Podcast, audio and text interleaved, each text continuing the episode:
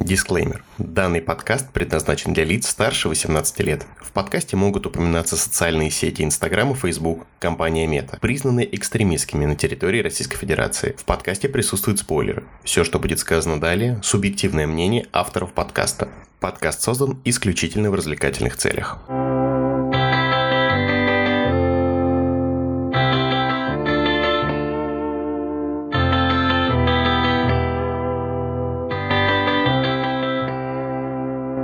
Всем привет! Это подкаст «Зачитали» и его ведущий Дани Илона. Здесь мы говорим о детских и подростковых книгах, которые мы читали когда-то давно или не читали тогда, но исправляем это сейчас. Это наш третий выпуск, а предыдущий был посвящен серии книг Филиппа Пулмана «Темные начала». Если вы еще не слушали его, то обязательно послушайте. Привет! Привет! Ну что, с возвращенницем? Определенно, с возвращением. Мы очень скучали. Безумно. Ну что, наверное, как и в прошлый раз, с места в карьер, без долгих предисловий, сразу расскажем, о чем мы сегодня говорим. Да, если вдруг вы не читаете название выпусков, то мы вам напомним, что мы вас оповестим о том, что сегодня мы будем рассматривать лучшую книгу в истории человечества, по мнению отсутствующего человечества в ходе 60-минутной войны. Книгу британского писателя Филиппа Рива, опять у нас Филипп, опять из Британии, хм, интересно. О постапокалипсисе и о том, как люди там выживают методом «а давайте-ка возьмем и поставим город на гусеницы» гусеницы. А почему бы и нет? Смертные машины. Ура! Хотела да. сказать я. Не, на самом деле, это странное произведение в принципе, потому что оно требует от тебя того, чего сейчас у взрослых э, найти сложнее. Вот этого полета фантазии именно ребенка, которому не нужно искать какие-то прям серьезные обоснования, почему так, он просто это может представить. То есть не хуже, как в «Маленьком принце», что это не шляпа, это змея, которая проглотила слона. Ну, типа, это абсолютно бредовая конструкция с точки зрения взрослого, но ребенок нормально это воспринимает. То же самое и то, что описано в этой книге. Но это если из места в карьеру. Давай, наверное, скажем, что в двух предыдущих выпусках мы говорили о тех книгах, которые в детстве читала я. Да, а это произведение, которое в детстве читал я. И очень-очень долго пытался... Подбить меня на чтение этой книги. Я хотел сказать продавить, но да, в принципе и так пойдет. На чтение этой книги Илоне и только наш подкаст. Да, помог мне в этой нелегкой работе. Вы бы видели ее выражение лица, уважаемые слушатели, потому что... Что? Нет, неправда, не было такого. Ну ладно, ладно. Нет, ну как, у меня, конечно, были периодически периоды, демократично скажу, периоды некоторого непонимания, недопонимания, горящего пердака. Но это, это еще демократически сказано, хочешь ну сказать? Да, да. ладно, ну нет, я понимаю, что произведение максимально недоработанное, но не, ну горящий... настолько. Нет, ну горящий пердак у меня реально же был. Нет, горящий пердак, И недопонимание у меня тоже были. Нет, понимаешь, поэтому... когда ты говоришь слово демократическое, ты пытаешься сгладить углы. И получается, что недопонимание ну, это прям вот сглаженный угол. А горящий пертак это максимальная феерия Хорошо, была. ладно. Вот два первых эпитета, они были к демократичной стороне меня, а горящий пердак это уже вот... Э, констатация, констатация факта. факта, да, потому что это, конечно, было периодически очень сложно. Да. Но я не хочу сказать, что это было прям уж совсем неинтересно. То есть некоторые, конечно, моменты... Давай так, ты прав в том, что для взрослого, а я читаю уже взрослый, ну да. это, конечно, очень странная конструкция вообще, вот эта вся придумка. Как можно вот вообще представить, что вы город поставите на колеса... На гусеницы. На гусеницы, да, и вы куда-то поедете. Ну как куда-то? Вы будете колесить по всему земному шарику в поисках пропитания, а вашим пропитанием будут такие же города, как и ваш. То есть, понимаешь, это по сути заведомо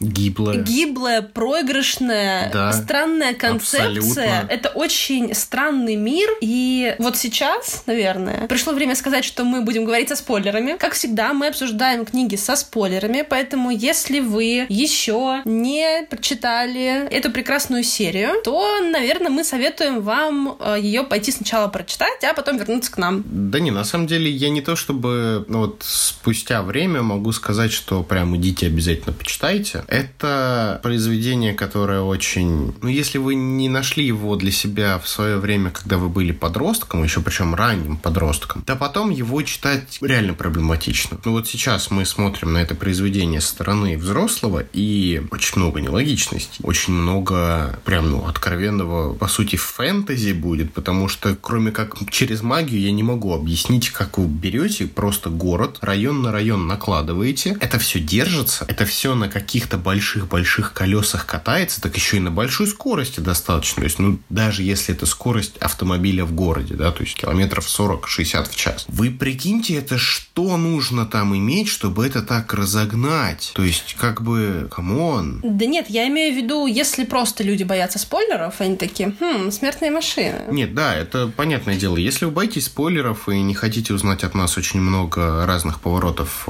этой прекрасной серии, то да, welcome to чтение. У вас прекрасные четыре произведения оригинальные, три произведения приквелов, по-моему, да? А, да, как выяснилось. Да, как выяснилось буквально у нас за несколько дней до записи. А, одна книга с иллюстрациями мира и прочей-прочей катавасии. Хотя, по сути, вам будет достаточно первых двух работ. И я сегодня расскажу, почему. Ну, давай, не будем немного забегать вперед, давай да. просто расскажем примерно, о чем эта серия. Итак, тетралогия «Смертные машины» — это научно-фантастический роман, в первую очередь, британского писателя Филиппа Рива. Первая книга вышла аж в 2001 году. То есть, опять же, мы попадаем под список э, вот книг, которые BBC? были... Э, ну да, наверное, и к BBC ближе. То есть, там плюс-минус в то время же выходили вот все наши произведения. То есть... А, ты в этом плане... Да. Нет, есть... нет, нет, я просто подумала, что ты про... В прошлом выпуске мы упоминали список, по-моему, 200 самых... Или там 300 лучших книг по версии BBC. Да, и... Я нашла этот список. Я его посмотрела, кстати говоря. Поняла, что достаточно много произведений я оттуда читала. Смертных машин там нет. Спойлер небольшой. Их не должно быть там, если честно. Я был бы крайне удивлен, если а, бы это произведение а было А ты имеешь в виду что? Что это просто одна из тех книг, которая вот вышла в, в то, то время, в то когда время. вот мы были как раз-таки, ну, в моем случае я был совсем-совсем ребенком, ты подходила к возрасту того, что скоро ты прям подросток. А что это нет? Я еще ребенком была, не надо. Я только в школу пошла год как. Да, мне еще до школы по меньшей а, ну, мере это, много ну, лет. Извините. Да. Первая книга вышла в 2001 году. Мы, собственно говоря, на этом завершили. Угу. А в русском переводе серия известна на данный момент как «Хроники хищных городов». Хотя мой перевод, который у меня был, он так назывался «Смертные машины», и там подчасти были. В серию входят романы «Смертные машины». Как раз-таки это первая часть «Золото хищников», «Адские конструкции» и «Надвинувшаяся тьма». По-моему, Росмены были немножко другие, но это я уже не помню. Опять же, я читал пиратские версии от Росмена, но электронные версии. У меня есть только первая книжка на руках. Вова, спасибо. Книги выходили изначально в издательстве Росмен. Э, прекрасное издательство Росмен. Если вы нас слышите, спасибо вам большое за да. наше детство. И, по-моему, сейчас их выпускает АСТ. Да, и дело в том, что когда это выпускалось Росменом, четвертую часть так и не перевели. Угу. То есть там как бы на третий-то перевод, в принципе, остановился, потому что как бы... Э, и не надо уже, и да? не было? надо было, да. Кроме того, есть трилогия приквелов, действие которых происходит за тысячу лет до событий оригинальной серии. В трилогию входят романы «Фивер Крамп», Паутина воздуха и Луна Скривенера. У, какие названия, просто шикарные. Идеально. А это еще именно? Это еще именно. Не, на самом деле, с точки зрения, э, если относиться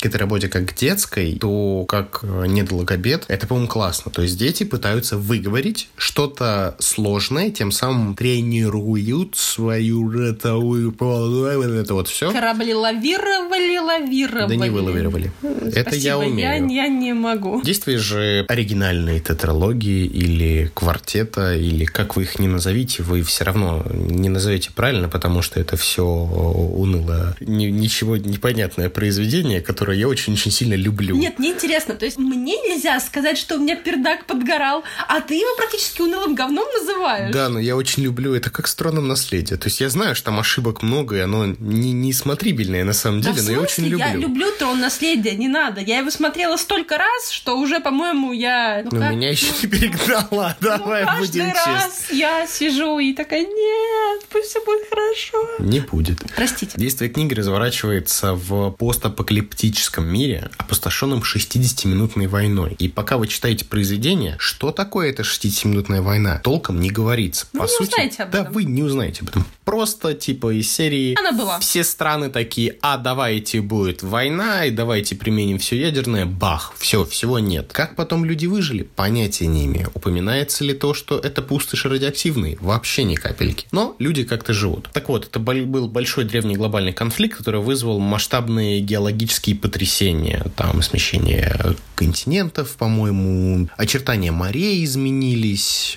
То есть там, по-моему, в описаниях было достаточно того, что как бы планета уже не похожа на то, что мы знаем. А люди были вынуждены поставить свои города на массивные двигатели и колеса и жить в движущихся городах, которые для собственного выживания должны разрушать или поедать другие города. Мы знаем, что городов ограниченное количество в мире. Мы примерно прикидываем, что чтобы вот такую машину кормить, там, ну, топливо нужно, ну, явно не 5 литров 95-го, а как бы, ну, до хера, ну, прям до хера, и им нужно где-то это топливо искать, а как бы карьеров нет, все движется. Это у меня личные подгорания, извините, уважаемые слушатели, хоть где-то я могу это высказать. Технология быстро распространилась и превратилась в то, что известно как муниципальный дарвинизм. Кстати, термин очень классный, мне понравился, который был введен. Хотя с тех пор, как на планете установились относительная стабильность, муниципальный дарвинизм распространился по всему миру, поскольку научный прогресс почти полностью остановился, а многие технологические и научные знания были утрачены во время войны, Old Tech или технологии древних высоко ценится и восстанавливается мусорщиками и археологами. Какое все-таки на самом деле вот с точки зрения идеи классное описание, да? Это должно быть что-то прям о превозмогании, о чем-то дико сложном, о непонятном, о совершенно другом обществе. Ну, для меня это был, во-первых, интересный такой стимпанк, который совмещается с э, постапокалипсисом, но почитайте, вы узнаете. Лондон — это главный движущийся город романа, вернувшийся к обществу викторианской эпохи. Лондонское общество разделено на четыре основные и несколько там второстепенных гильдий. Инженеры. Они отвечают за обслуживание машин, э, необходимые для выживания Лондона. Многие эти машины были найдены другой гильдией, это гильдия историков. Историки же отвечают за сборы, сохранение высокоценных, часто опасных артефактов. Все-таки поедание городов и нахождение среди них чего-нибудь интересного, это будет привлекательной частью. Навигаторы в отдельной той же гильдии отвечают за управление и прокладывание курса Лондона, ну и куда без этого торговцы отвечают за управление экономикой Лондона. В целом, для понимания этого как бы хватает. С точки зрения ребенка тебе объяснили, что и зачем. Вас не будут грузить политикой, вас не будут э, там Министерством внутренних дел грузить. С точки зрения, вот как я, если бы я писал произведение для ребенка, мне бы для писательной части этого произведения этого бы действительно хватило. Я буду пока что молчать. Мне есть что сказать по всем этим это, вопросам, да, это, но я пока знаем. что молчу. Итак, э, главные герои. Это Том Ницорти, подросток, подмастерье историка, который случайно знакомится с главой гильдии историков Тадеусом Валентайном, и я все равно представляю себе Хьюга Уивинга, мне кажется, он нам шикарно смотрится. Он прям просто шик шикарное воплощение ну, да. роли. Э, и вместе с дочерью как раз-таки Валентайна Кэтрин. Также девушка-подросток Эстер Шоу, которая пытается убить Валентайна, но Том вмешивается и преследует ее. Она показывает уродливый шрам на своем лице и утверждает, что Валентайн оставил его, а затем сбегает от лондонской полиции через слив. Когда Том сообщает Валентайну ее имя, тот сталкивает его с города. И это в целом неплохая завязка, когда ты думаешь, типа, что все будет хорошо, но ничего не будет хорошо. Оно прям, как бы его правильно назвать-то, клишированное до невозможности. Изначально планировалось, что это будет роман для взрослых, но после нескольких а, отклонений издательство заявило, что рукопись может заинтересовать их как детская история. И вот тут начинаются у меня вопросы. Если там изначально думали сделать как взрослое произведение, я намека на взрослость не увидел нигде. Да ладно. Ну только Шрайк. Ну, это просто нет. настолько жестоко, что для детей, наверное, это ну слишком. Нет, ну прости, это в принципе очень жестокий мир. Мир жестокий. Ты приглашаешь детей. Там изначально нет ничего хорошего. Там изначально нет будущего. Это самое важное. Ну да. У людей этого мира не осталось ничего, кроме как мусора, который они собирают и живут через него, познавая old tech, да, какое-то вот, uh-huh. вот жизнь древних и так далее. Короче, у людей этого мира нет, по сути, никакой цели. Да. Они, по сути своей, ведут жалкое, плачевное, вынужденное существование в этих отвратительных городах. И это угнетает. Вот понимаешь, дело в том, что мне эта концепция вообще ни разу не близка. И я когда читала, и я пыталась представить себя ребенком и понять. Ну, то есть, я к чему пытаюсь вести? Смотри, мир Тани Гротер, о которой мы в первом выпуске говорили, он же тоже не про розовые облачка да. там и так далее. Понимаешь, это достаточно суровое место, где ты выживаешь. Ну, да, по сути. Но по сравнению с миром смертных машин... Там, да, розовые пони. Там розовые пони, которые какают сахарной ватой, и сардонапал, который такой уи на них. Ну, да, ладно. Не, ну, хорошо, а Пулман, с другой стороны, это еще больше хтонь. А Пулман, ну, это другое, извините меня, хтонь, это другое. Там у людей есть будущее, понимаешь, у Пулмана. А здесь я не понимаю, вот к чему эти люди вообще все вот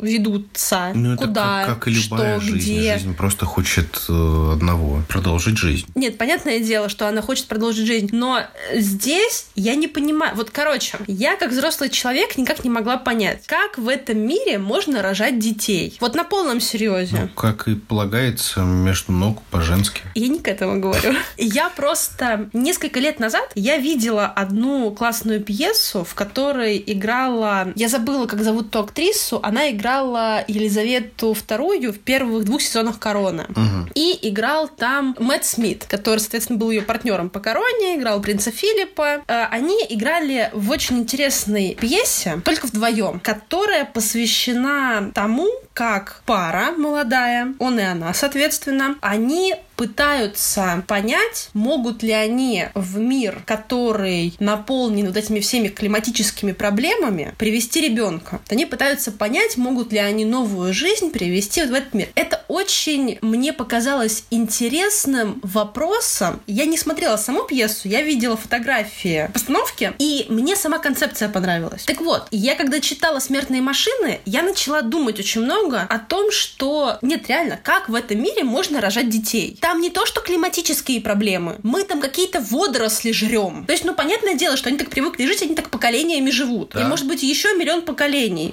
жить будут. Но вот для меня, сидящий дома на диванчике, вся эта концепция была безумно странной. От того, что вы каким-то странным образом, непонятным для меня, какая нахрен магия? Это даже не то, что магия, я вообще не понимаю, как. Они, блин, ну собор Святого Павла, это типа высший уровень этого Лондона. Каким макаром вы хотите мне сказать, что это работает? Вы хотите мне сказать, что там какие-то лифты, какие-то вот нагромождения, там целый город? Вы чё вообще? Да. И он такой не один? Да. Это очень странно. А то, что там есть плавающие города. То, как плыл Анкоридж во второй части, Нет, мы это- плывем на льдине, как на Бригантине, пела я, когда в конце это было. Да? Это вообще как бы, ну, за гранью просто моего понимания, потому что, мне кажется, он должен весить столько, Да. что любая льдина такая, у а ты такой холодный. Не, ну подожди. Ну просто представляем себе, когда льдину, это вот, знаешь, как на реке вот этот кусочек, где в две длины нас. Да а- даже не такая, там типа, ну, come on, Нет, ну, вес-то должен быть. Слушай, ну ты,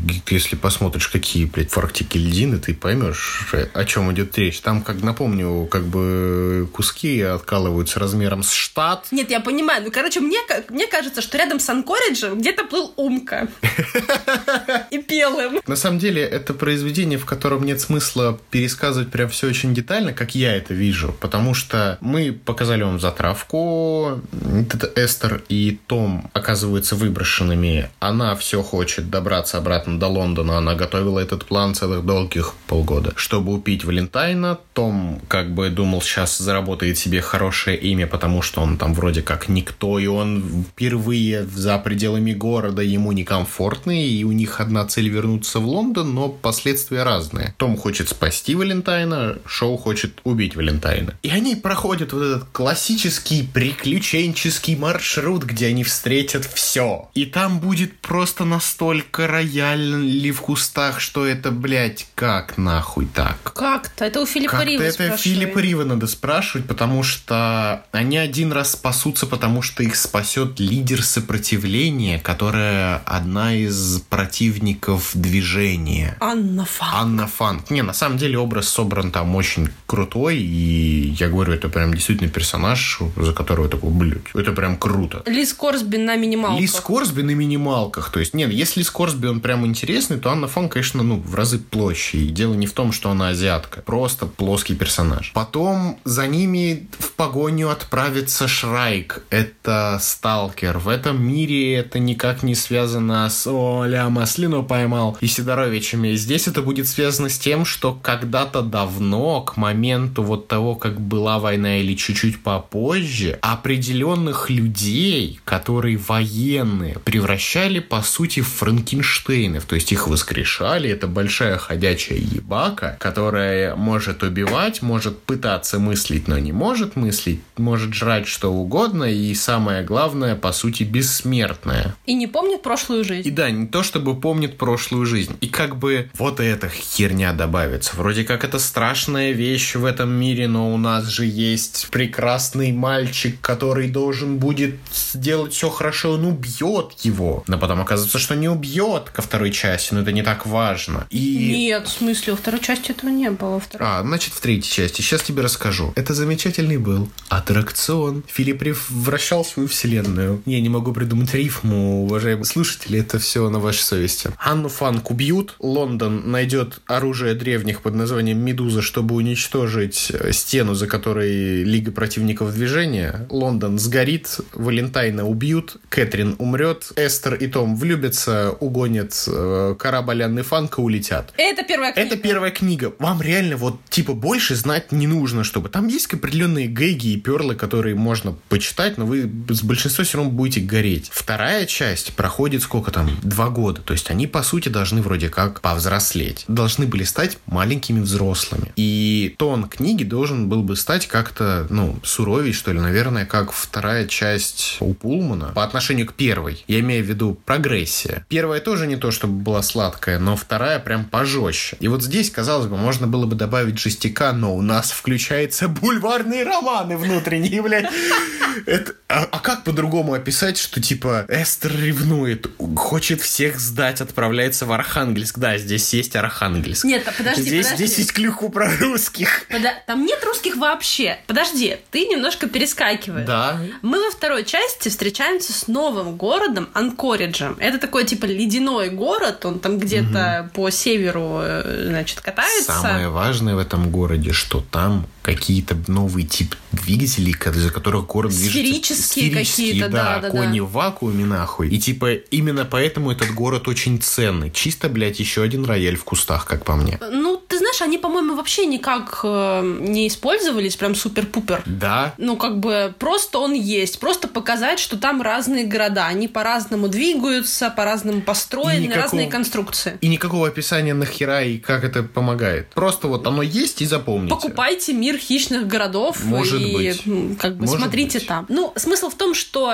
они встречаются с Анкориджем, в смысле, главные герои, в смысле, Том Сестер, и Марк Графиней, которая правит этим городом. Там, на самом деле, очень интересная концепция. Считается, что каждая Марк Графиня оправит именно Марк Графиня, то есть у них по женской линии передается право наследования, и, соответственно, она не просто правит, а считается, что она говорит, вернее, с ней говорят ледяные боги. Они направляют ее, а она передает уже своему народу, куда нужно как бы ехать, лететь, вот это вот все. На крыльях любви и идиотизма. На самом деле ничего э, она не слышит, эта Марграфиня бедная, никаких э, ледяных товарищей. Там была то ли чума, то ли что-то, поэтому от всего народа осталось типа человек 50 примерно да, этого там, города. Да, весь город был выкашен, то есть это реально вот пустое, пустое, большое место, и самое главное, они за счет чего чего-то же двигаются, за счет да. чего-то живут, и самое главное, в севере. То есть тут мы уже не задаемся вопрос, а где, блядь, они берут топливо, еду, что-нибудь еще нахер? Вообще непонятно на самом деле, за счет чего они продолжают двигаться, потому что за всю вторую книгу они никого не съели. Вообще. И впечатление, что этот город, он такой вот лапочка весь, миленький, угу. и только вот его там все хотят есть. Смотри, это же Mortal Ingenious называется в оригинале, угу. а это Perpetuum mobile. Ну,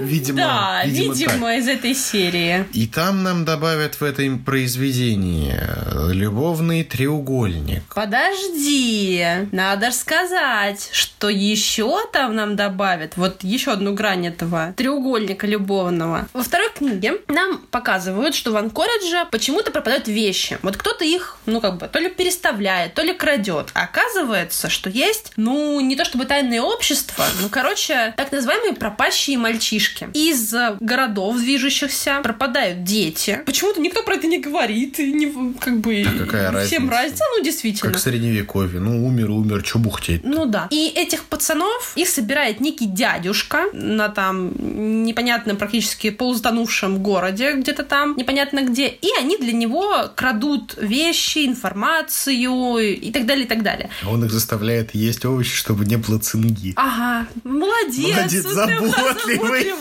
А они очень хорошие мальчики. Очень. Да? И, соответственно, один из этих мальчишек, Коул, так получается, что ему э, нравится быть в Анкоридже, ему вообще Марк Графиня на самом деле нравится, ему и даже Том нравится. Парень-то хороший. И Эстер, девчонка классная. Э, вот. Но Марк Графинюшка, она прям вот, вот э, лапонька, свет в окошке и вообще и в общем. И получается, да, вот этот супер-пупер треугольник, даже не треугольник, а многоугольник, где Эстер любит Тома. Том вроде как влюблен, не влюблен, но целуется с Марграфиней, а Марграфиню любит э, Коул. А Эстер видит, что эти двое целуются, улетает, убегает, а Коул будет э, Том. Короче, там пипец. Это реально похоже все на вот любовный какой-то роман. С другой стороны, им по 17 лет. Гормоны бухтять. Ну, возможно, да, но я напоминаю, что вроде как Эстер и Том на Анкоридже не то чтобы хотели оставаться, а, по-моему, они не могли оттуда как-то съебаться. Их корабль нуждался в ремонте, в ремонте да. но Тому, так как он изначально городской житель, ему в Анкоридже очень нравилось. Да, это я помню, но фишка в том, что как бы им нужно думать о выживании, а они, ну вот, в ледники ебашут. Ну, подростки. Ну, может быть. Я, конечно, такой глупостью не занимался, я делал что-то похуже, но не в таких масштабах. Ну, подростки, слушай, ну, с другой стороны, опять же, мы вернемся к тому, что Эстер обезображена. Ну да. И для Тома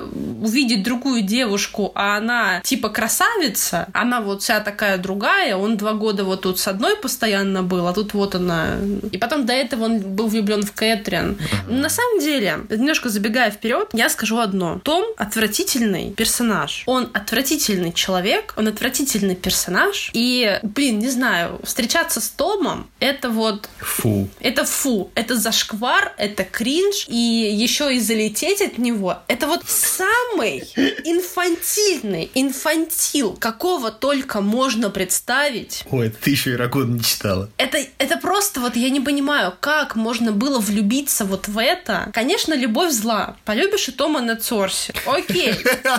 Как хорошо, как хорошо ты переделала фразу. Все понятно, но... Опять же, пойми позицию Эстер. То есть она к себе очень прям плохо относится. Она видит, что весь мир за счет ее уродства готов над ней глумиться. А здесь парень, который может быть далеко не идеал, но который на нее смотрит и не отводит глаз. Парень, который думает, ах, Эстер, я так скучаю. Ты, конечно, уродлива, но я так по тебе скучаю. Да пошел ты знаешь куда, утырок, блин. Ты совсем либо, алло. Я понимаю, что это его мысли. И как бы ей он этого не сказал. И не скажет. И не скажет. Но, блин, чувак тебе изменяет. Это был только поцелуй, и они вроде как не находятся прям в отношениях, то есть об этом не говорится. Ага, мы потом просто провели ночь над это было, это было потом, как ни странно, это было потом. Так что, ну, ну да, да В смысле это... они не были в отношениях? Они два года уже вместе, алло. Они просто летают на Да нет, они были вместе. Ну ладно.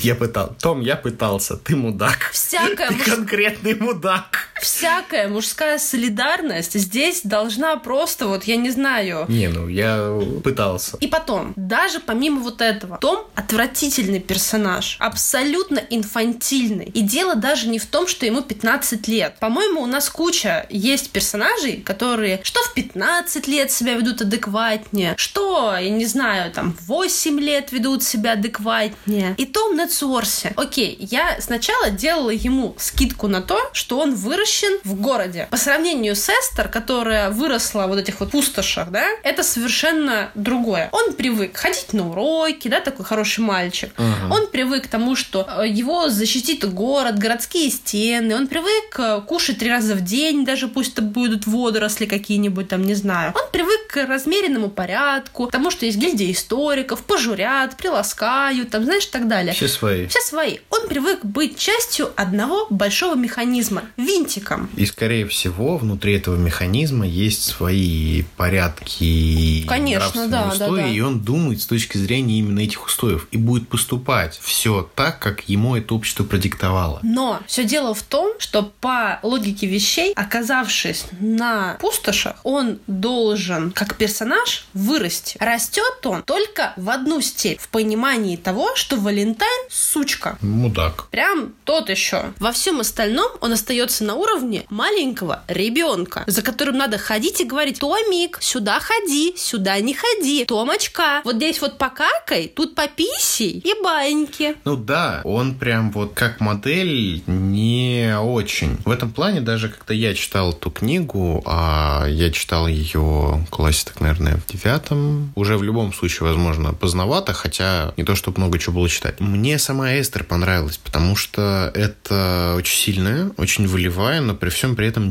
девочка. То есть это не машина для убийств, это не из чужого. Женщина, которая, блядь, команда с практически спасем всех от чужих, да, то есть это девочка, которая очень комплексует по поводу шрама, у которой в голове одна навязчивая мысль. И она всеми возможными методами будет ее выполнять, эту мысль свою. И она будет относиться к обществу, в котором нет никакой терпимости вообще. Там единственное, только, по-моему, к цвету кожи никак не относится. Что на самом деле очень странно, потому что чем хуже живется в обществе, тем больше нетерпимости будет происходить. И вот она, как модель, которая сражается, которая боится, которой сложно и тяжело, но продолжает идти вперед, она прям крутая. Том, он плоский. Не такой, конечно, плоский, как весь этот мир, но тем не менее. Ну вот как-то так. Ну и да, как я тебе очень давно говорил, э, сейчас для тебя будет очень большое количество интересной новости. О чем была третья книга? Оу, oh май. И четвертая. Я четвертую вкратце помню. Короче, в конце второй книги, когда Архангельск тонет, дядюшка падет, который наделает большое количество сталкеров, потому что почему бы и нет, это же простая технология, как микроволновку сделать. Это не дядюшка делал, это э, те товарищи из Лиги противников движения, а. зеленая это гроза или как-то там. Ну, это, видимо, совсем так, такая радикальная ветка. Да, да, это, это радикалы, которые делали сталкеров, да, это они, не дядюшка. Они Анну Фанг сделали, собственно говоря, воскресили. То есть, да, когда ты читаешь, что его так воскресили, это прям Том и Эстер займутся небогоугодным делом. Но нам об этом не скажут, но потом окажется, что Эстер беременна, и это единственное место, где они могли это сделать. Там, ну, типа, да, там все это было эфемизм, э, эфемизмами, и, типа, вот они там вместе были на Дженни Ганнивер. Ну да. Дженни вот. Ганнивер — это корабль, это да. Корабль, да, очень красивый корабль по описанию, на самом деле. Да и, в принципе, по-моему, в фильме даже неплохой. Том получит пулю, будет медленно умирать. Анкоридж будет пытаться плыть, тонуть, но что-то совсем хреново. Тут пулю извлекут, типа повезет, не повезет, и Том как бы начинает выживать. Они приплывают куда-то в континентальную часть Америки, где думают, что совсем хана, там вроде как неплохая местность, можно что-то выращивать, лес, водичка. И проходит лет 14. Внезапно. Да, это уже третья книга. Том вспоминает о том, как ему хорошо спалось под двигающийся город и все эти шумы, и не может все еще спать в спокойствии. Эстер пытается быть мамой для э, их с Томой дочери, и не то чтобы она получается плюс, типа, все мамы красивые, она страшная, продолжает этот комплекс прям, его там в такой абсолют пытается Филипп Риф возвести. Дочь вся такая, нечто среднее между папой и мамой, которая готова учиться, и ебанутая, которая может идти на пролом. И то ли они там, блядь, посрались, то ли кто-то, блядь, к ним приехал, то есть их нашли. В итоге девочка съебывается. Прям, ну, совсем все, с концами. Родители в панике, как же так? Маша ушла по грибы с лукошком и заблудилась. Они находят одну из капсул из этих червей, которых мальчики пропащие были. Вроде как отправляются. Это все будет происходить на каком каком-то городе плавучем, чуть ли не на Барселоне. Короче, город большой, там фестивальное что-то. И там типа то ли мэр, то ли какой-то мега пиздатой звездой будет вот тот чувак, который псевдоисторик. А, Пенеройл. Да. Он там напишет книгу о том, как типа он пытался всех спасти, но не получилось, и умирающие жители Анкориджа, типа, все, да, летай. Да. Вот сбери Дженни Ганнивер, все, там девочка Эстер, которая была в него влюблена, но у нее просто шрам, там он там расписал это все. Это, короче, стало мега хитом, и тут они появляются в этом городе искать свою дочь, потому что я не помню, каким образом они знают, что она там. И они видят всю эту историю, такие, да такой-то пиздеж чистой воды. Они его находят, он там типа схватить их под стражу, они пытаются все это сделать. Там эта дочь тоже творит хрень похлеще родителей. Эти пытаются что-то сделать. Тома пару раз там то ли ударяет, то ли он падает, он чувствует, что ему хреново. Они находят Дженни Ганнивер, она в музее стоит, а она типа, не ебать, все на нашем английском языке написано, все круто, классно. Они ее заводят, она заводится. Они на ней улетают, короче, забирают, пытаются что там сделать. И тут появляется Шрайк. Его воскресили, и он все еще хочет убить, но не хочет убить Эстер. И ты такой, боже, нахуя вы это придумали, блядь, какой же это пиздец. И вот в этом всем происходит. Этого чувака, который пиздобол историю Пенеройл, вроде как окнут, там к какому-то логическому концу не концу придут, семья должна будет разделиться, Эстер уйдет к Шрайку вроде как, Том с дочерью останется, да, вот такая вот не особенно семья получилась. А четвертую книгу я уже читал еще, когда она была не переведена, короче, Тому, оказывается, он там проверяется, ему осталось жить что-то из серии там месяц, потому что вот эта рана его все было нормально, он не получал травм, то пару раз ударили, и все, типа, как кровоизлияние, и месяц, и все. И дочке нужно как-то все объяснить, и жену как-то найти, и вот там начинается уже точно Санта-Барбара, и я где-то на середине описания бросил перечитывание. Теперь ты понимаешь, почему тебе не нужно было читать третью, четвертую часть? Детская история. Детская история. Самое в этом во всем неприятное, что вместо того, чтобы сделать действительно интересную историю, в которой будут работать правила этой вселенной, нам дают не особо хорошо прописанные взаимоотношения. Вместо того, чтобы нам показывать какие-то особенности, которые люди приобрели спустя вот много лет относительно нас, мы видим, что нет. То есть чего-то нового в обществе не произошло, то есть какого-то полета фантазии нет. Это, кстати, проблема, почему не особо удобно писать про будущее. У меня вот из похожей серии была книга «Шторм Вор», тоже стимпанк. Это книга в одно написанная, в одно произведение, короче, какой-то изолированный остров, на котором существует какой-то генератор шторма. Это большой такой туман, и он меняет, по сути, реальность. То есть, если через тебя прошел туман, если тебе повезет, ничего не поменяется. А вот у главного героя, например, он был до шторма правшой, а теперь он левша. А туман пройдет через тоннель, и тоннель станет там с развилкой. А когда люди пытаются выбраться оттуда, там поднимаются пилы и нахуй все режут. А люди начинают высчитывать, где там как можно сбежать, когда пил меньше, когда больше. А извне иногда пролетают чайки, другие животные, которых у них никогда не было и не могло быть. Они типа нихера, значит, жизнь за пределами есть. И даже вот в той очень странной описательной части это все немножко интереснее, но тоже нам не показывают, что общество как-то поменялось. То есть там прошло типа 500, что ли, лет с момента, как их там заперли. Они уже не понимают, как это произошло, язык поменялся, или там в разы больше лет. Нового они ничего не достигли. И с точки зрения того, что ты пишешь про определенное будущее, закованное в прошлом, да, вот, вот в этих технологиях, но ты не показываешь чего-то отличного от фэнтези, ты, ну, каких-то взаимоотношений, ты не показываешь отличия от книг о современных подростках, ну, если мы берем плохие книги о подростках, не берем что-то интересное. И в этом плане эта книга не выживает, не переживает время, и самое главное, она не переживает возраст. Это я понимаю. Я не перечитывал, уважаемые слушатели, сейчас эту книгу, потому что я не смог. Я пытался это делать года три назад, у меня не получилось. Не идет она мне больше. Я ее, безусловно, люблю, но не идет. Вот такое вот это вот все. Вот что было дальше, и вот к чему оно приводит. К тому, что ты сказала, зачем они там все, блядь, находятся. К чему эта, блядь, жизнь там есть. У них нет какой-то цели, хотя, ну, во всех произведениях нам прописывают цели для главных героев, какие-то глобальные. Гарри Поттер должен остановить Темного Лорда. Фродо Бэггинс должен уничтожить кольцо.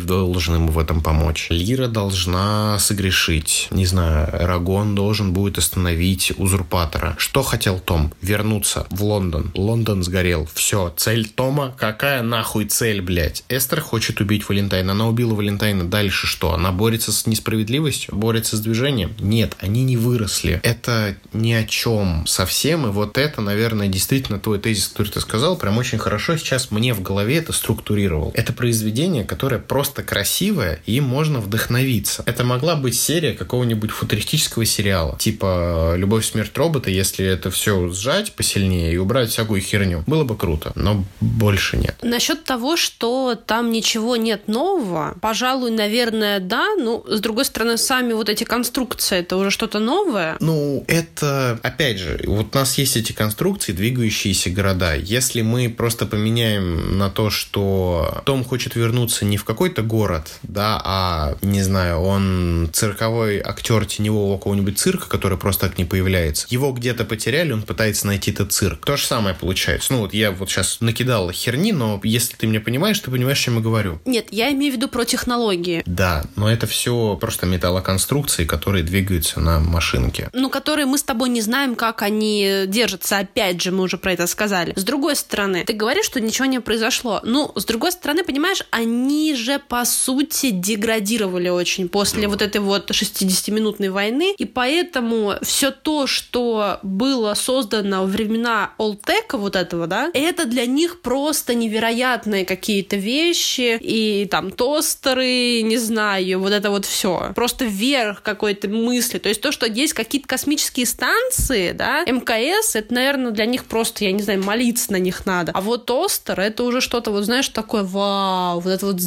сделали. Полет фантазии. Ну смотри, опять же, 60-минутная война по отношению к книге произошла не 50 лет назад и не 100, а больше тысячи. То есть это не первобытное общество, это не средневековое общество, где мы погадили все империи, пришли варвары и наступили темные времена, когда просто сначала нужно было как-то привыкнуть к жизни заново. И на это потребовалось много времени. А потом у нас начинается, что а давайте что-нибудь придумаем, потом мы дойдем до... Вернем. Да, вернем в виде Ренессанса, потом просвещение и так далее, и мы придем к сегодня. Да, то есть путь большой на самом деле. Но так и они ушли в 60-минутную войну, извините меня, не с технологиями а, средневековья или античности. Там так или иначе были люди, которые, скорее всего, пользовались повседневности какими-то гаджетами. Эти же люди продолжили жизнь. Это не новых людей привезли, которые забрали машины времени из прошлого. Но, скорее всего, там среди них остались люди, которые могут передать знания. Там, скорее всего,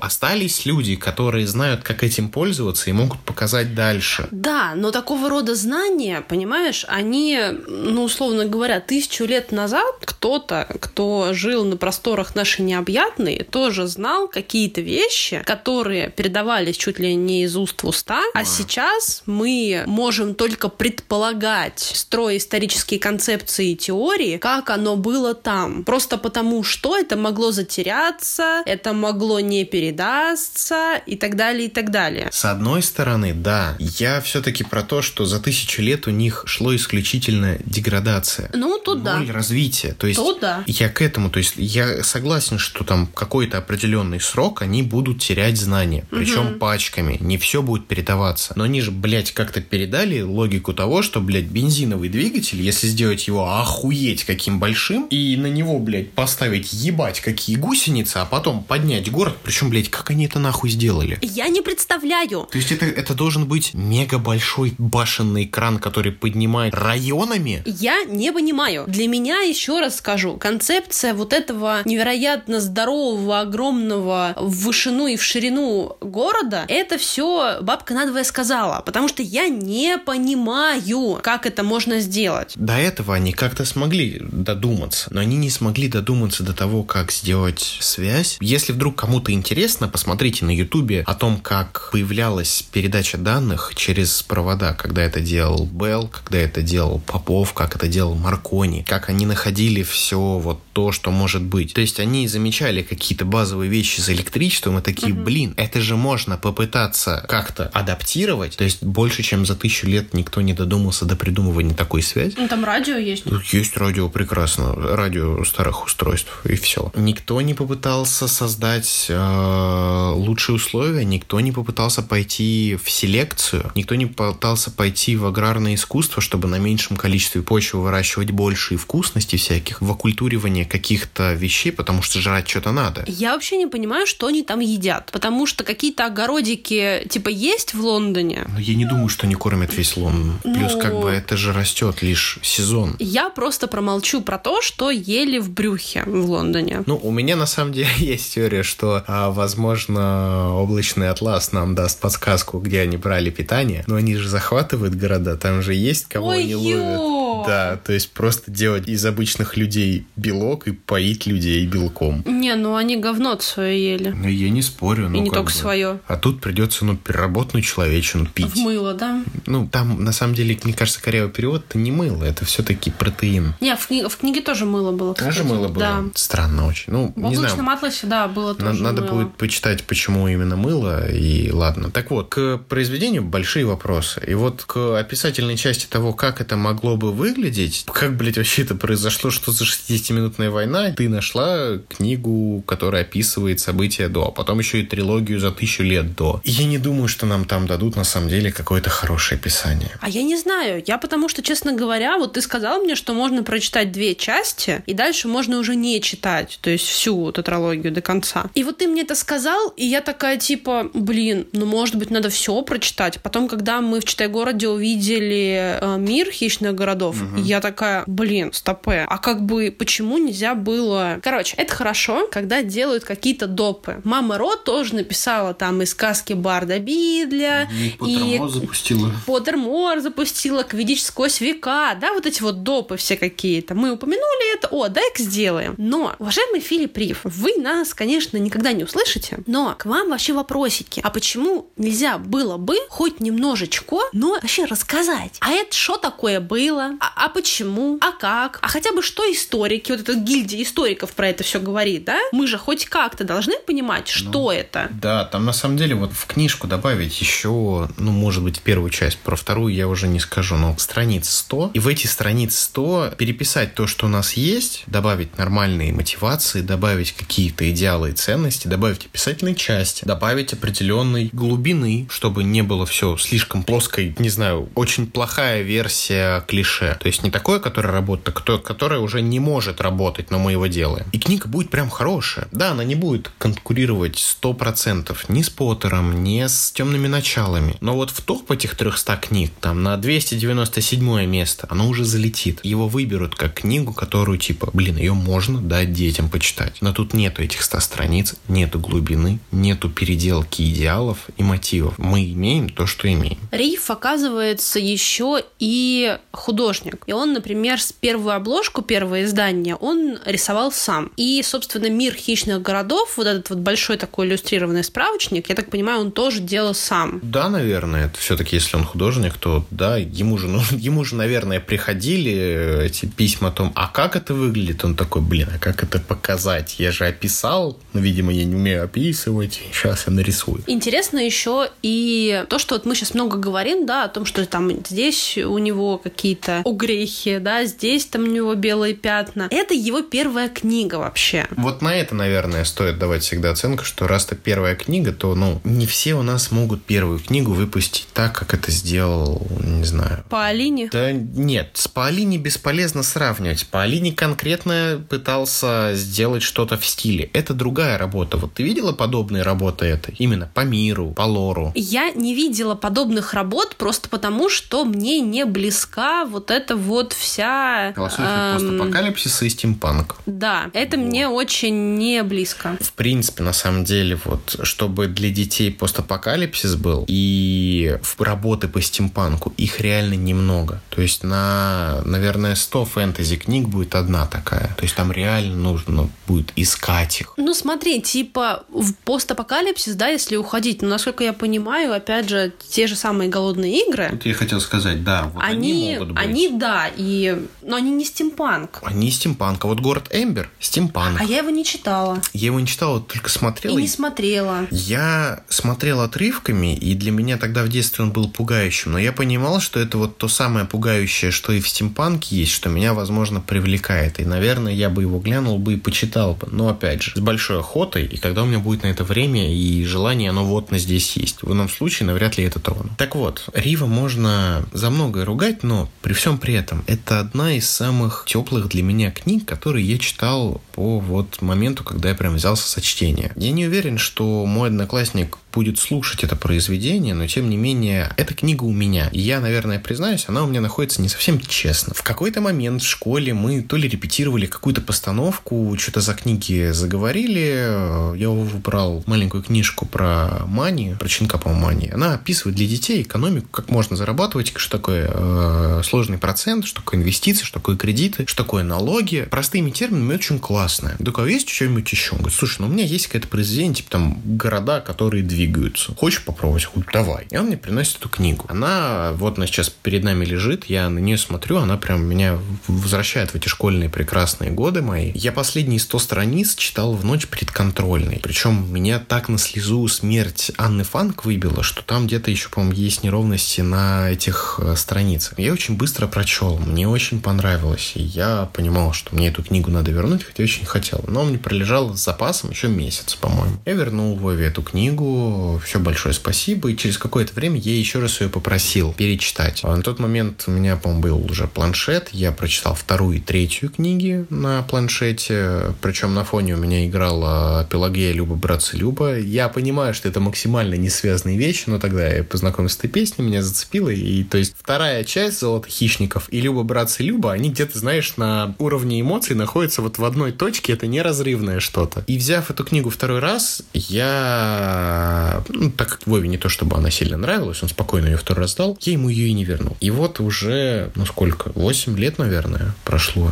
Эта книга, да даже больше 9 уже получается. Эта книга у меня она все еще в том же хорошем состоянии. Она у меня хранится хорошо. Единственное, от времени листья э, немножечко пожелтели, но с ней ничего не случилось. Я за ней слежу иногда. Это просто если вдруг он будет слушать, я должен человека убедить в том, что с ней все в порядке. На нее не проливалась вода. Ни один листик не порвался. У нее даже уголки не стертые в бумагу еще. Да, там, кстати, с типа блестяшности, тиснением, графическим картоном буквы, на самом деле это очень очень классно выглядит. Поттер был с золотыми надписями, да. а это вот с таким, с такой голографией, это прям свежо выглядит. И облетает эта золотая штука у, Поттера так прям тоже хорошо. Нет. И Тани Гротер, кстати, тоже. Оригинальный не стирается. А стирается, стирается, просто хуже. Но опять в же... В разы хуже. В разы хуже, да. По крайней мере, гораздо хуже, чем э, благие знамения, которые вот у нас есть. И там, например, на корешке золотым вот этим тиснением написано было, и там уже нет ничего. Зато мурочник смерти вообще не стерся. Я перечитывал потом еще разочек эту книгу и брался за электронную версию второй части. Это третью, по-моему, не перечитывал. И я все ждал, когда будет фильм, потому что, читая книгу, я начал на нее что-нибудь копать, вдруг что-то есть. Аллилуйя, Питер Джексон тоже читал эту книгу. И еще в десятом году, когда взялся за работу за «Хоббита». Он сказал, что заканчиваю «Хоббита», берусь экранизировать «Смертные машины». Такой, ура, осталось дождаться. На тот момент вышел только первый «Хоббит», нужно было еще дождаться двух. Я ждал, ждал, там выходит второй фильм, я уже как-то меньше задумываюсь. Угу. Потом универские годы. Я вообще об этом забыл нахрен. И тут начали появляться новости. Я такой, о, точно, типа, вот, я же хотел, все ждал. И я ждал, когда выйдет фильм. И что-то он как-то выходит, там какие-то новости, и все это немножко коряво где-то. Я смотрю, вроде неплохо, но как-то не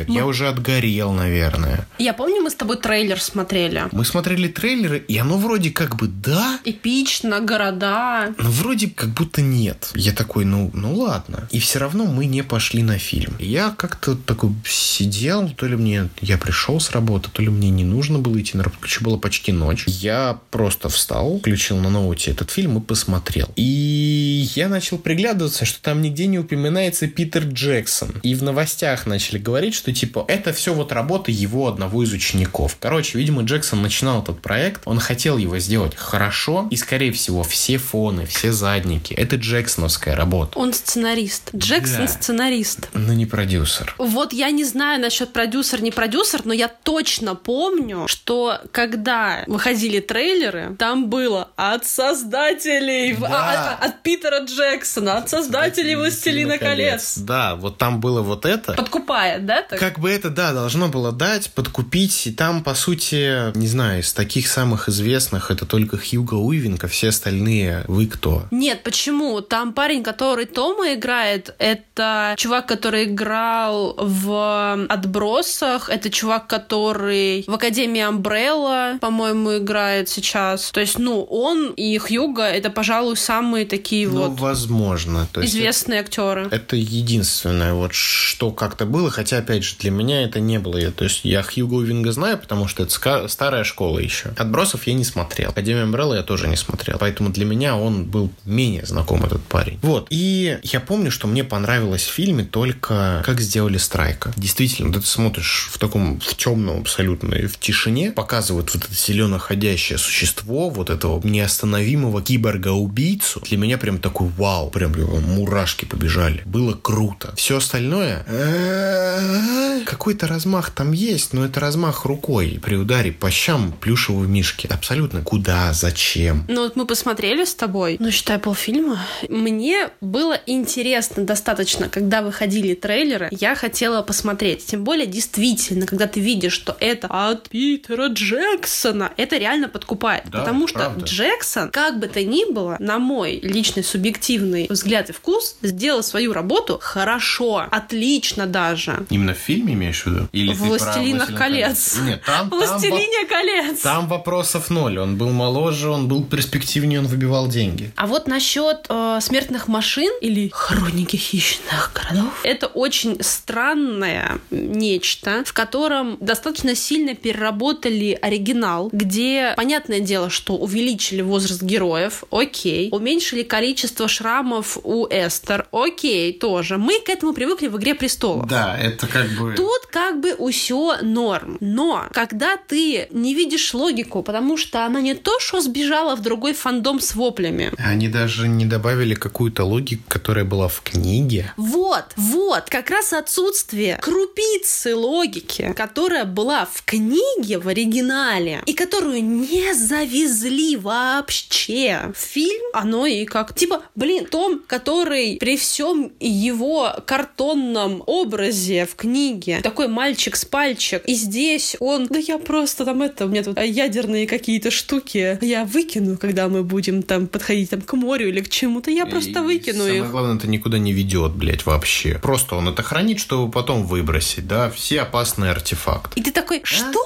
Ноунеймы, которые играют, ладно, фиг с ним. Теоретически в такого рода масштабные проекты идут за тем, чтобы стать звездами. Но звездами там не стал буквально никто. Хьюго И... Но он уже был. Ну, еще раз стал. Он, конечно, единственное, пожалуй, светлое пятно. Хотя, кстати говоря, девочка, которая играет Эстер, очень неплохо играет. Она реально хорошо... Вот она играет хорошо. Да потому что Эстер играть приятно. Потому что это нет-нет, да прописанный персонаж, блин, в первой части. У нее есть мотивация, она тебе понятна, ты понимаешь ее поведение, потому что, скорее всего, будучи подростком и имея такой уродский шрам, ты бы также себя вел и чувствовал, ну, вне да. зависимости от пола. И поэтому Эстер там играть, это вот то, что, как говорится, прям сок. Играть Валентайна, там нужна была просто харизматическая личность, какой-то просто вот известный актер. Его играть тоже там не то, чтобы сложно. Он не выдает мега эмоции, он не требует к себе каких-то сложных подходов и иной поставки. Эта постановка была в лоб. То есть, да, опять же, с упрощением всего, что только можно, табуретки до бруса. Но там нужен был просто привлекающая звезда на антагониста. И как бы, не знаю, там, знаете, было бы даже прикольнее, если бы они взяли на роль Анны Фанк голливудскую какую-нибудь известную актрису азиатской внешности. Мишель Ео. Да, наверное, вот ее можно было бы. И она бы тоже привнесла туда еще больше фанатов, так еще и, возможно, бы из азиатской э, стороны. И тогда бы фильм очень хорошо бы выстрелил бы, окупился бы, и, может быть, зеленый свет, который дали бы для золота хищников, сделали бы нормальным. Потому что у нее там сколько появлений? Спасение, на Дженни Ганнивер, э, аресталище, смерть. Все, все. Там у нее экранного времени максимум минут шесть. Она внезапно знает Эстер, хотя не знает Эстер в книге. Да. Ну, короче, это вот, понимаешь, опять же, мы говорим о том, что можно экранизировать в лоб, можно экранизировать не в лоб, можно пытаться давать что-то свое, но в данном случае это плохая экранизация. Очень, очень, очень. плохо. Не, опять же, визуал красивый, то есть, когда ты смотришь на внешний вид, когда вам показывают город, это выглядит красиво. Но мы не на технодемку пришли посмотреть. Это не аватар от Кэмерона. Ну, это, слушай, нельзя уже выживать только на визуале, да, слушайте. Да, у нас, опять же, мы можем вспомнить, что для World of Warcraft синематики, которые делались в конце нулевых, они выглядят настолько охерительно, блядь, что их в 4К включишь, такой ебать, как будто это снимали вживую. Нужно выезжать на хорошем сюжете, на хорошей поставке, на хорошей адаптации. На хорошей актерской игре, в конце концов.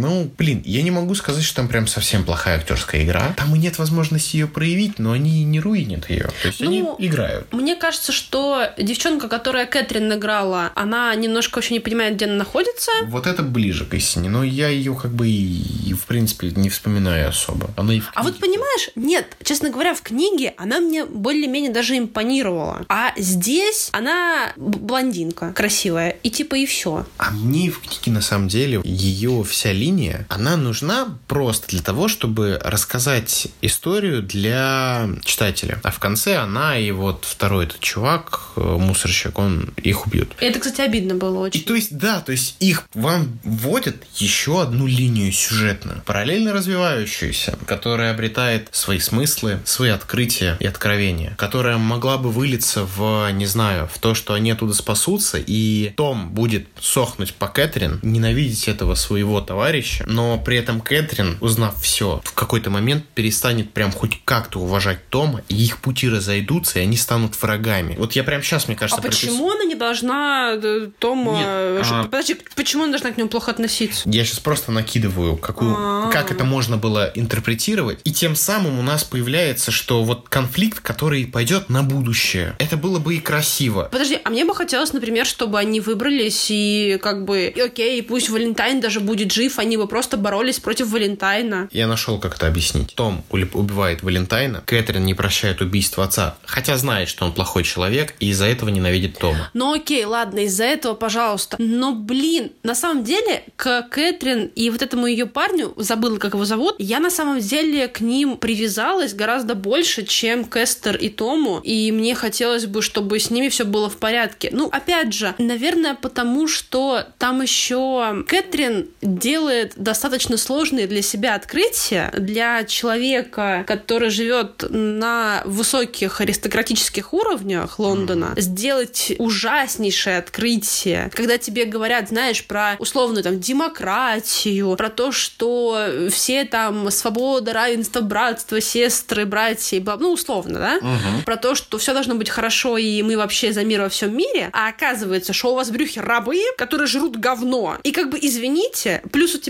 папенька, который всю жизнь казался тебе вот воплощением буквально всего самого хорошего, прекрасного, идеального, что есть на свете, а оказывается... Все наоборот. Все наоборот, что папенька понаделал столько дел, и такая картина мира у тебя, которая переворачивается с ног на голову абсолютно. А ты в этот момент подросток. А ты в этот момент подросток. дай возможность. И здесь хотелось бы на самом деле больше узнать про Кэтрин, вот какая бы она выросла. Мне на самом деле, вот говорю, мне больше нравится смотреть за этой саблиней. Мне нравилось смотреть во второй книге за Коулом, наблюдать за его душевными метаниями, терзаниями. И это, пожалуй, я к плюсам, знаешь, уже перехожу. Да, это, наверное, все-таки плюсы, потому что в этих моментах, в сайдах во всех прописана хоть какая-то, не знаю... Логика. Не только логика, а человечность. Ну, то да. есть то, через что ты можешь понять персонажа в разы. Нам нужно, чтобы писали про главных персонажей, кого ты можешь понимать. И сабов, которых ты не можешь понять сейчас, потому что ты как персонаж, точнее, как представляя себя за главного героя, не знаешь всей информации, а потом, когда она откроется, да, и ты узнаешь, почему он вот тогда делал, тогда для тебя становится открытием, и ты понимаешь, что его ветка тоже интересная, но именно к концу. Вот это, наверное, я сейчас идеальное какое-то описание даю всем моментам. А здесь у нас главные герои, которые, ну ладно, Эстер еще ничего так, ну типа в никуда. Хорошая линия сабов в первой части, которую просто сольют, чисто придумка, чтобы описать для людей, которые будут читать, что там творилось. Это можно было сделать любым другим способом, не придумывая всю эту линию. Можно было бы сделать самый дурацкий момент, что нам это, об этом обо всем расскажет Валентайн, когда там просто с кем-то общается, да, которого, не знаю, тоже очень сильно бесит, что у нас рабы, просто на кого-нибудь наорет и расскажет всю эту структуру, да, большой монолог ему прописать. Это выглядело бы в разы оправданнее, чем вводить вот так и просто обрезать. Ну, лучше лучше сделайте их врагами, и они просто потом когда-нибудь сойдутся на каком-то мире. Но у нас будет хорошая линия еще двух героев, которые бы интересно пытались выжить в этом мире. И во второй части, когда вот эти парнишки, которые, по сути, были похищены и должны выстраивать свою жизнь, потому что их, как бы им говорят, что их спасли, и теперь вы можете жить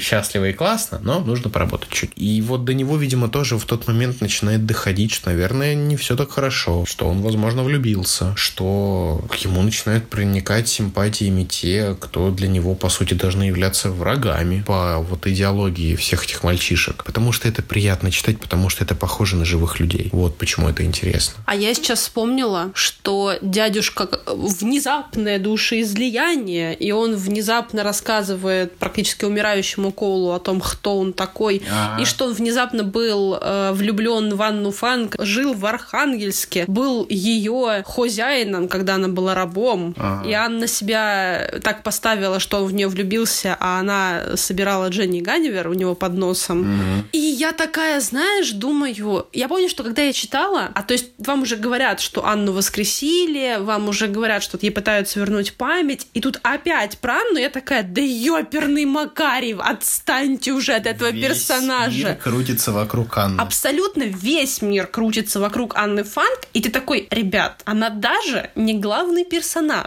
Она даже не то чтобы сильно сайт-персонаж, она чисто рояль в кустах была. Типа, почему? Зачем? Как бы, вы чё? Другой вопрос, который к пропащим мальчишкам у меня был, вот они как бы вырастают, и, ну, то есть понятно, что если он примерно там с Анной плюс-минус одного возраста, может, постарше, да, то есть, ну, например, старшему мальчишке должно быть лет, там, я не знаю, 20-25. Ну, то есть там есть какие-то старшие мальчишки, которых показали, но неужели никто из них не поднял бунт? Не поднял бунт. Даже со всеми этими камерами, даже со всем вот этим вот, когда вы выходите на дело, скажем так, угу. неужели никто никто не, не, не подумал сбежать, ничего. Мне кажется, что на самом деле очень многие избегали, и как я для себя это описывал, потому что я об этом тоже думал. Скорее всего, старшими мальчиками становятся только те, кто смогли выжить. Ну не да. Хуже, как с ведьмаками. То есть там, видимо, детская смертность просто охренеть какая. Угу. Вот старших там, если, допустим, этих парнишек всего 100, старших пятеро. Этих пятерых, скорее всего, мало того, что все устраивает, так дядюшка, скорее всего, для них в темную что-то делает. Предлагает, чтобы они остались. А если с ними что-то не то, он просто приглашает их на обед и тупо закалывает. Всегда можно вырастить нового. Да, всегда можно вырастить нового. То есть, скорее всего, там просто скотское отношение. То есть, они поэтому не, не, нет больших. Потому что пока это ребенок, его проще всего держать, он будет работать. Если он проебался, ты посылаешь чуть более старшего ребенка, но еще не взрослого, чтобы тот дал пизды и забрал его. И в крайнем случае ты просто перерезаешь ему глотки. Все. Детская книга, напоминаю, я до этого доходил еще вот когда читал. Еще плюсы. ну, уже... кроме, кроме того, что тебе нравится стимпанк, панк, понятное дело. Ну, тогда нравился, я, наверное, от него уже как-то отгорел, так же, как и с джазом. То есть это очень долго увлекаешься, но просто со временем перестает быть как-то интересным. Что еще интересного? Книга заставляет тебя прям вот, ну,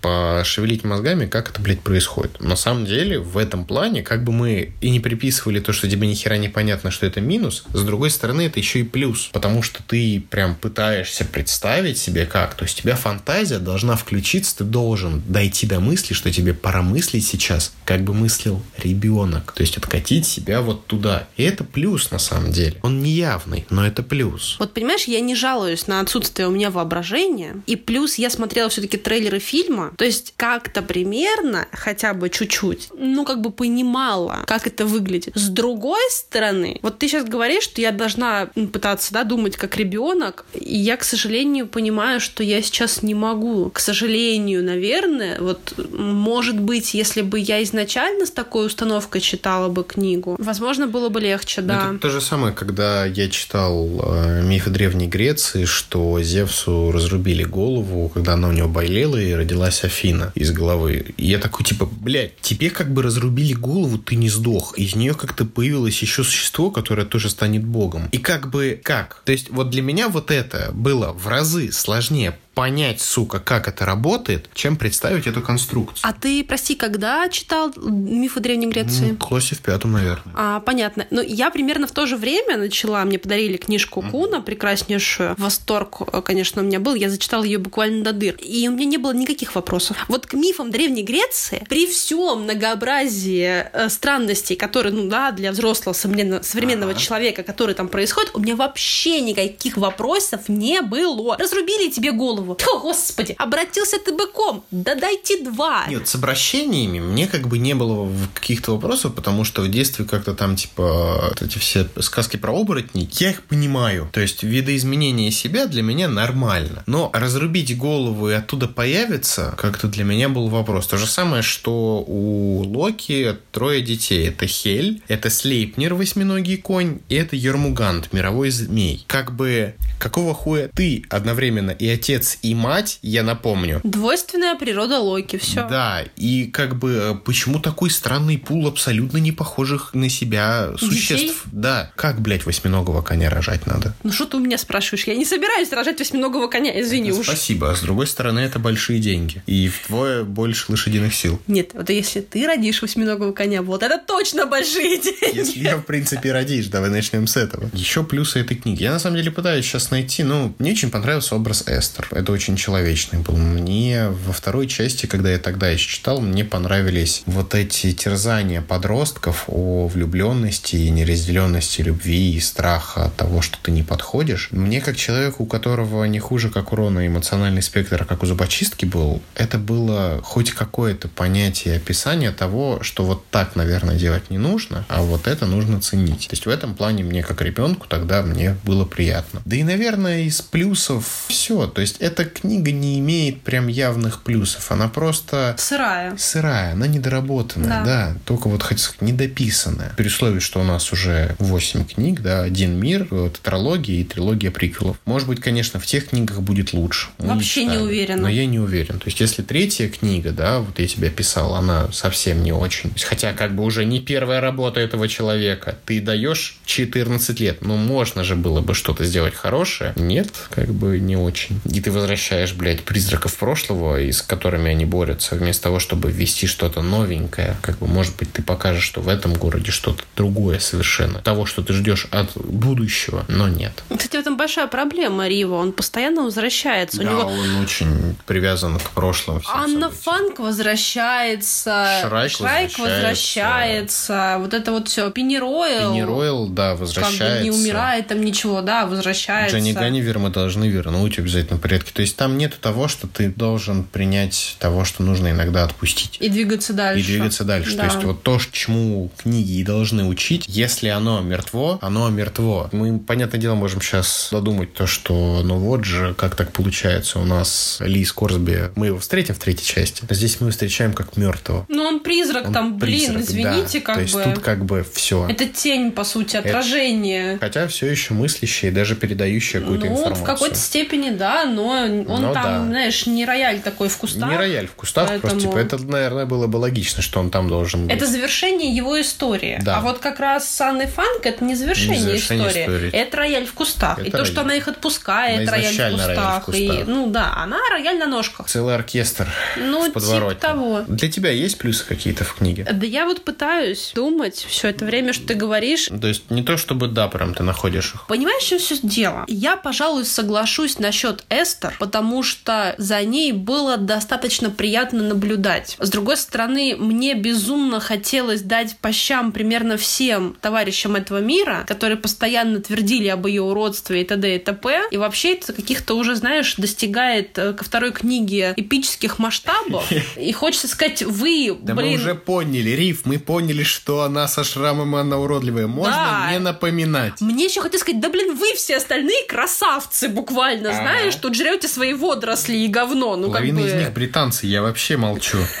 Не, ну не до такой степени у меня было. Но тем не менее, хотелось реально уже как-то отгородиться. То есть мы реально поняли уже, уже все все поняли, блин. Мне понравилось изначально читать про Марк Графиню во второй книге. С другой стороны, ее, вот чем дольше за ней наблюдаешь, то есть вначале тебе ее действительно жалко. Потому что это, по сути, бедная, богатая девочка, которая осталась одна, которая была скована этикетом всеобъемлющим, была скована традициями и не понимала, оставшись одна без своей вот этой дворни, без там кухарок, служанок и так далее, как ей существовать. И на самом деле она очень сильно выросла к концу. Но вот в середине, когда ты наблюдаешь, когда она влюбляется в Тома, когда она начинает творить несколько фигню, когда она начинает, скажем так, мягко говоря, не симпатизировать Эстер, угу. опять причине уродства девочки и того, что она мешает ей быть с Томом, тебе хочется вдарить ей по щам и сказать, мадам, мы так не договаривались. Да. С другой стороны, у нее абсолютно внезапное чувство к Коулу. То есть, вот, кстати говоря, окей, это не плюс, это минус. У меня впечатление, что эта книга написана мазками. Mm, да, наверное. То есть там, там тоже вот чувствуется, что мы начинали как-то хорошо, набросали разных объектов, и, а потом нужно было как-то сшивать, и сшивали белыми толстыми нитками. Там даже не шили, понимаешь? Вот там вроде есть мазочек, окей, мы тут что-то сделали, а вот еще маленький добавим. Это конец этого всего, понимаешь? А вот еще что-то подальше. И, и вот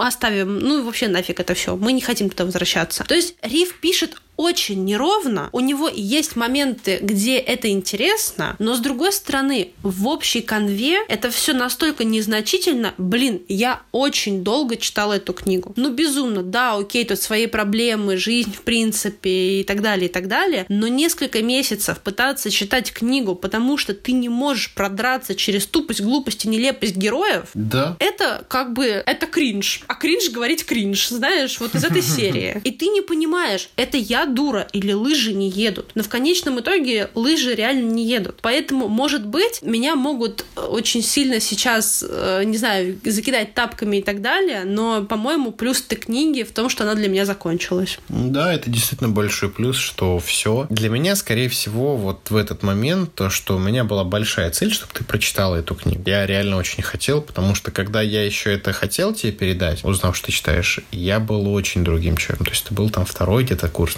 первый, второй курс. И я тогда еще не мог нормально это все оценивать, потому что последнее чтение было вот, ну, какое-то время назад. Я поменялся очень сильно. Я понимаю, что вот сейчас я для себя, скорее всего, все цели с этой книгой закончил. Мы о ней даже часто расскажем нашим прекрасным слушателям. я никогда ее не возьму больше. Она будет стоять как большая коллекция. Я буду за ней также следить, чтобы с ней было все в порядке, потому что, опять же, это не моя книга. Я к ней буду с уважением относиться. Ну, уже твоя так-то. Уже ну, все опять же, он может мне позвонить в офис, надо, я верну, как бы мне не сложно, но не верну. Вот, но фишка в том, что навряд ли я ее дам почитать детям своим. Я расскажу, что я читал, я, наверное, просто им это вкину, когда им будет лет там 15. Если они ее прочитают, я буду, конечно, улыбаться, но, скорее всего, мы будем очень долго с ними также сидеть и гореть о том, что это пиздец. В этом плане мне лучше им Арагона дать. Ну, он в, в разы лучше. Ну, либо темные начала, но там, если я совсем их любить не буду. Э, я вот о чем думаю. Пока я читала «Смертные машины», я постоянно задумывалась, вообще для кого эта книга. Я долго пыталась понять, это для мальчиков, ну, вроде как да, но вроде как и нет. Это для девочек, да. Уже и да, и нет. И да, и нет. Это для какого возраста? Непонятно для какого возраста. То есть написано, как ты сказала, для младшего школьного возраста Ну, написано. типа да, где-то я находила, что эта книга была написана для младшего школьного возраста. А вот так вкидываешься и типа нет, нет. Вообще нет. Нет. Тут Но... у нас рабы, тут постоянные убийства, жрать ядерная говно. война, да. жрать говно. Хотячая машина для убийств. Младший школьный возраст. Не, понятное дело, мы тоже играли в Сталкера еще до пятого класса. Нет, после пятого класса все-таки мы играли. Но в любом случае, типа, опять же, ну... Но подожди, ну я... Но эта книга не подходит для младшего школьного возраста. Но при этом, если мы ее возьмем для среднего школьного возраста... Вроде как тоже уже не совсем. Какие-то моменты настолько детские, что, типа, им не дашь. Для юного возраста, да вы что, ебанутый? Ну, Young adult это не Ян Это не young adult. И я понимаю, что у этой книги... Нет целевой нет аудитории. Нет целевой аудитории. Да, это, это реально вот так. И ты такой сидишь, а, так вот почему. То есть даже не потому, что я взрослый человек, который прочитал эту книгу, а потому что она написана непонятно для кого. И вот смотри, здесь, мне кажется, издательство, которое не принимало изначально взрослый роман, сделало большую ошибку. Потому что, будь это взрослым, концепция Подходит. была бы как раз про сложный, жестокий мир. Рабы, убийства,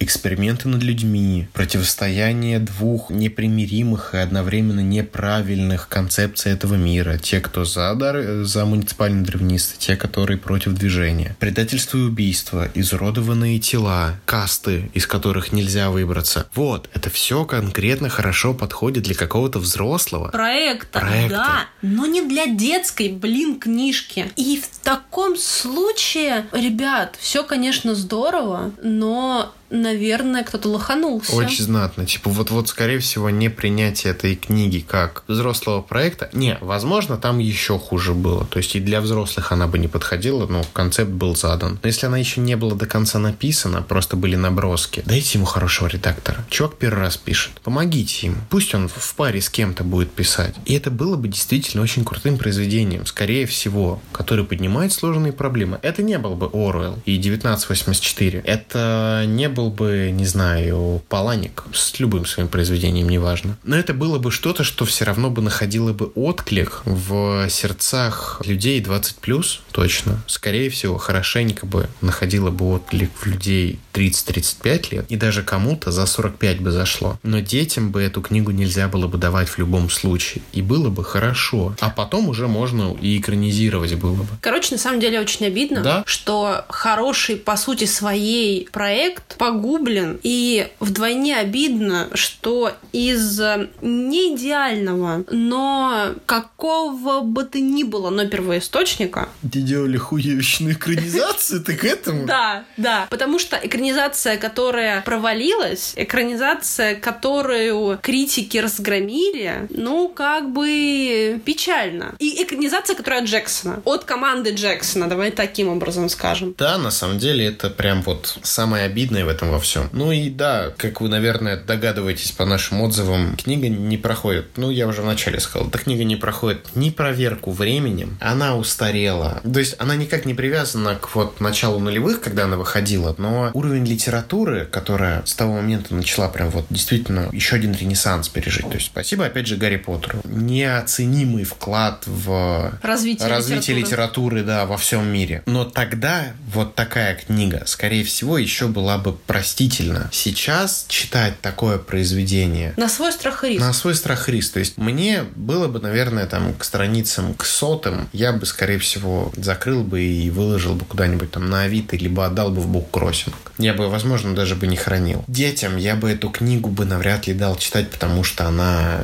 ну, опять же, я же сказал уже, это сыровато, только если они будут как-то спрашивать, я им скажу, что вот было. Мы бы бомбили вместе. Но не для того, чтобы развивать. Книга не проходит проверку по временем и возрастом. Чем ты становишься старше, тем сложнее эта книга для тебя, тем больше ты видишь ошибок, несостыковок, тем больше ты начинаешь гореть с ни хрена, и тем выше вероятность, что следующая страница не перевернется с тобой больше никогда. Вот слушая тебя, я задумалась о том, что, знаешь, есть у нас у всех, наверное, и я полагаю, что мы еще, наверное, в своих следующих выпусках коснемся таких книг, которые в детстве тебе безумно нравились, но потом... И, кстати, это не только книг, но и фильмов касается, сериалов каких-то. Ты что-то любил в детстве, что-то казалось тебе прям крутым. Но потом, став же о, взрослее, ты понимаешь, что, блин, come on, ребят, вы чё? Но при всем при том, когда тебе говорят, что это говно, ты готов защищать, да. Ну, это на самом деле имеет название, это синдром утенка. Да-да-да.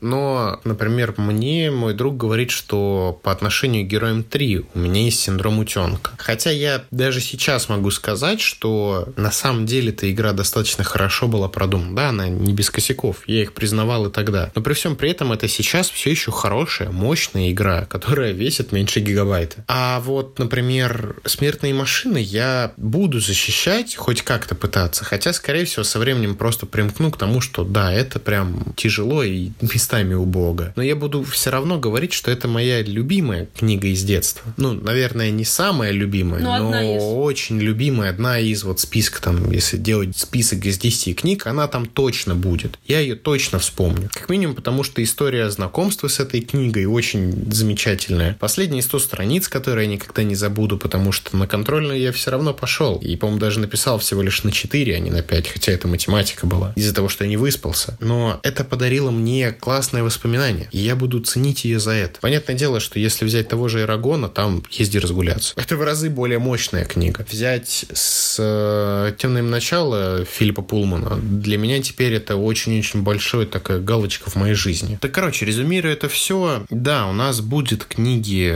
и фильмы, и какие-то события, которые мы будем хвалить и защищать, хотя на самом деле со временем мы от них отойдем. Но что-то я буду защищать до конца, тот же самый игры на Денде. Они не переживают проверку временем, и новое поколение навряд ли в них будет играть. Они для них не подходят очень. Они слишком пиксельные и какие-то простые, либо чересчур хардкорные в, своей, э, в своем геймплее. Но для меня это будет что-то важное. И самое главное, я знаю, что я знаю, как ты проходить, и на это убил очень много часов. Какие-то фильмы, которые ты смотрел в детстве, они будут приносить тебе яркие воспоминания, и ты благодаря им вернешься в то беззаботное. И какие-то книги, которые можно будет позащищать, и опять же, я опять же буду ссылаться на Ирагона, мы о нем поговорим очень хорошо. На «Смертные машины» я могу сказать, что я ее люблю, но это херня уже. Вообще, я очень сильно хотела порадовать тебя и все-таки прочитать «Смертные машины». Ты меня очень порадовала. Я рада. Я очень рада, что я порадовала тебя, пусть это даже тавтология. Очень жаль, что книга эта, вернее, эта серия в целом не проходит проверку временем, но я думаю, что у нас еще есть много книг, которые мы должны прочитать и про которые мы должны рассказать. Поэтому, пожалуй, мы на этой веселой или не очень немножко грустной ноте сегодняшний подкаст и закончим. Да, это финал для прекрасного, богоподобного обсуждения, обсуждения великой, самой лучшей книги на свете «Смертные машины» или «Хроники хищных городов». Большое вам спасибо за то, что вы были с нами. Да, слушайте обязательно наши подкасты. Мы будем радовать вас раз в месяц выпусками наших работ. Обязательно их слушайте. Переходите в наш канал в Телеграме, пишите комментарии, свои мысли и отзывы, делитесь с тем, знакомы были ли вы с этими произведениями, читали их, или, может быть, мы вас подвигли на чтение этих произведений после прослушивания нашего подкаста. Подписывайтесь, ставьте лайки, ставьте нам звездочки, не знаю, что еще, оценки. Пишите в своих соцсетях про делитесь нас. Делитесь нашей работой. Да, делитесь подкастом. И спасибо вам большое за то, что вы есть. Вы наша главная опора, надежда и поддержка. Пока-пока. Пока-пока. Читайте хорошие книги.